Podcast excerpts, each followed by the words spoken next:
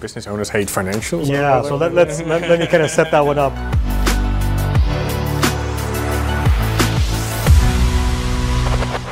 Welcome to Karmali Exchange. I'm Faisal Karmali. I'm here with Marcel Teunissen. He is the Chief Financial Officer of Parkland Corporation. And why do we have him here? Well, you start from the bottom and you work your way to the top. He's going to tell you how to do it here on the Karmali Exchange. Now, before we get started about him and all of his knowledge, let's talk about Parkland. Let's talk about the business in 30 seconds or less. Tell me, what's Parkland? Hi there, Faisal, and thank you for actually uh, having me here today.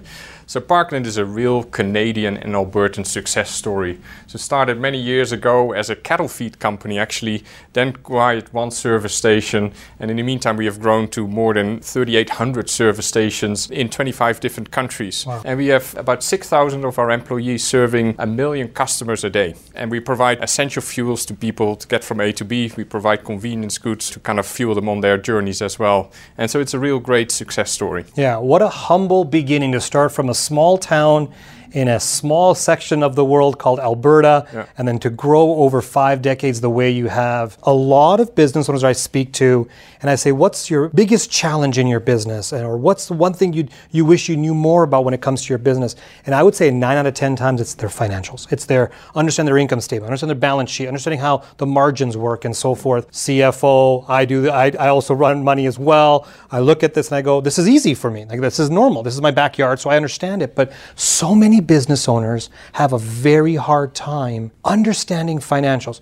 Let's start with why do you think that is, and what tips can you give to them so they can actually be more comfortable with their financials? Well, the re- I don't know why that is, but that's an interesting question. But uh, you know, I can imagine, you know, having read many financial reports, that you know, frankly, it's pretty boring, right? Looking at financials, right? It's yeah. like what do you see in there, and it takes you quite a bit of time to kind of understand what's going on in financials. So yeah.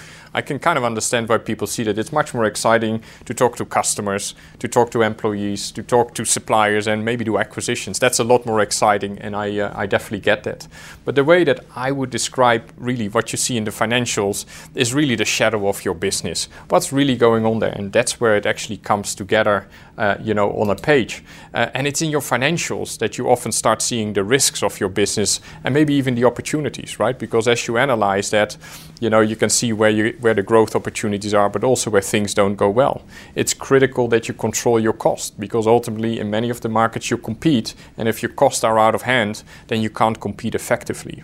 And then when you want to do acquisitions, you need capacity. You need financial capacity. Yeah. And so looking at your financials uh, will tell you whether you have the capacity to do it. Because the worst thing you can do is buy something that you can't afford or chase something that you can't afford. And then we probably come to, uh, to, to banks to kind of fund it or to, to shareholders to fund it. But that will potentially take a lot of value away. So knowing what you can afford, you will see that in your financial statements. Yeah. So yes, it is boring, but it's a critical part of running it's a business. Critical. You need to know it.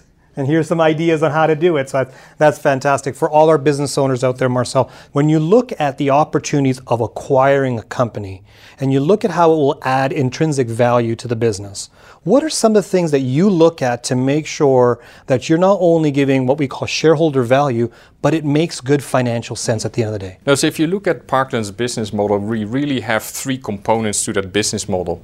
The first one is that we grow organically. That is at the heart of our business. We grow our business, we acquire new customers, we improve customer service. That's where it starts. The second part is really that we acquire and we do so prudently and then make sure that we integrate well and deliver synergies.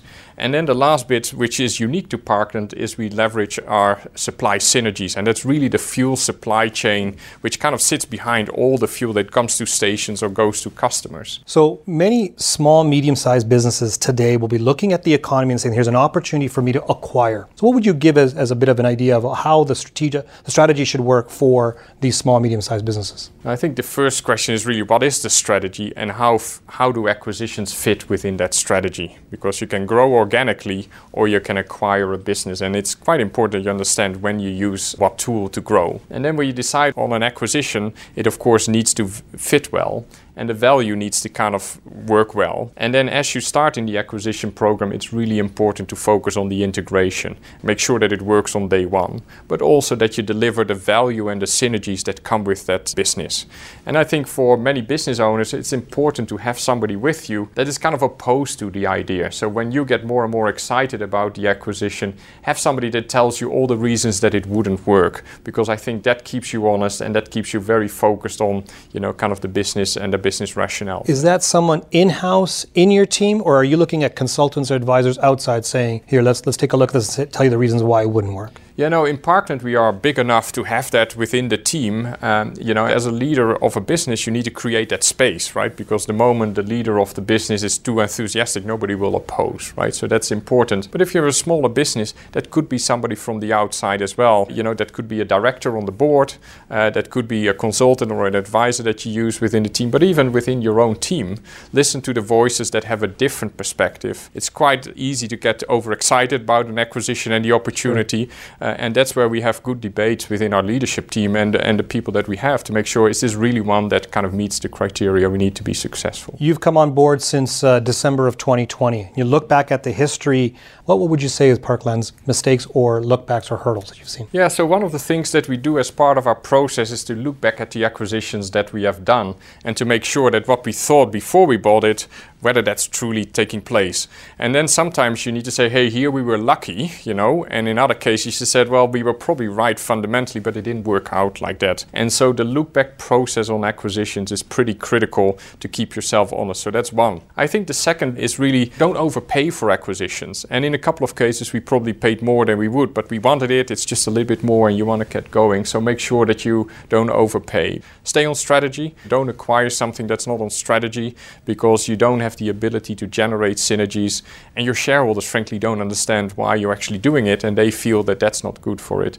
And then finally, integration. If you look at the history of acquisitions, and most of them fail, they fail because people don't do the integration really well. And I do think at Parkland we have a good template of the integration. We know where the synergies come from, we track them well, uh, and we can actually prove that we deliver those. Also, uh, as a CFO, and many people will recognize that you do need to have a platform to integrate transactions. So think of systems that kind of make sure that when you buy something, you can integrate it, you can control it, you can measure it, because otherwise, when when you buy things, you know, you're simply adding cost as well. And so to continue to invest in your system capability, your people capability to make those acquisitions successful is really critical. You know, and we have learned along the way, you know, to do that better. Do you think it's more art than science, or is this whole part of acquiring and looking back a methodology or a process that you go through? Yeah, no, I think it's actually uh, it's probably more science. There's a lot of rigor involved in it, and a lot of kind of rational thinking through that. And that's why sometimes when emotions get involved, you get too involved involved in the acquisition,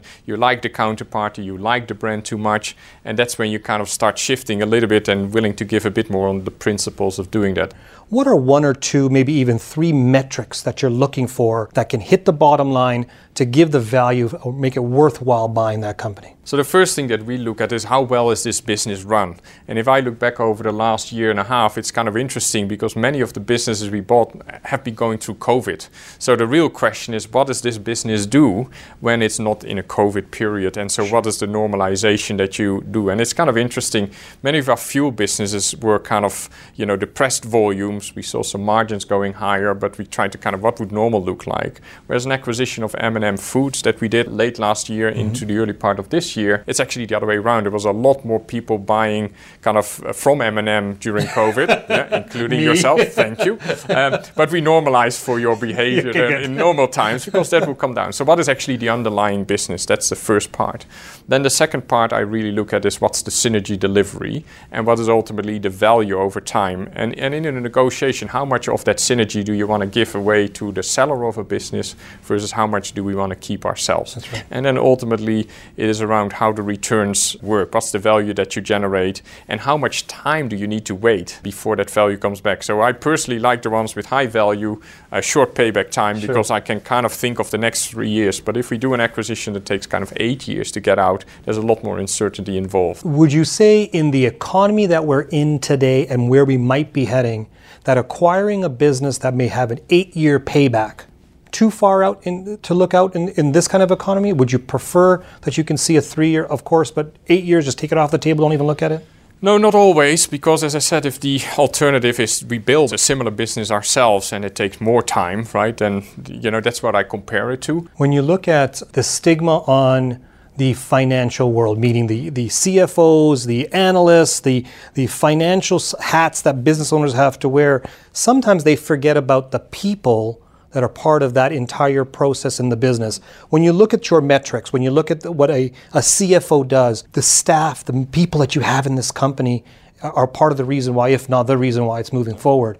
So, how do you take into account from a financial perspective the value add that every employee brings? In many of the acquisitions, we buy capabilities that come with the business we bought. So, if we are going into a new market, you know, the relationships that the teams have built up within that market are critical for the acquisitions that we do. And we want to preserve that because our business is a very local business, right? Mm-hmm. They are customers, they've been customers of that business for decades right? So you don't want to change it out and suddenly they have to call a 1 800 number in Calgary to do business.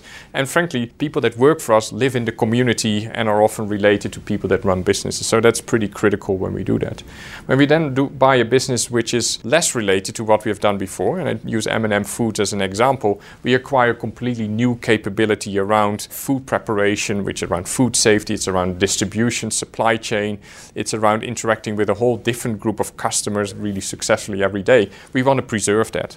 And so when we look at people, you know, and we kind of say, well, some of the benefits or some of the synergies is really around taking cost out, we're very careful about which part of the business we do because we don't want to undermine the capability of the business we bought. In many cases, we have kind of supported them with more investment, with more products, with more capabilities to do their jobs even better than they did before we bought the business. For all our business owners out there, Marcel, three tips that you can give them to help them grow their business as we move forward with this economy and with the way that we look at the world today? Yeah, so firstly, be very clear on your strategy, I would say.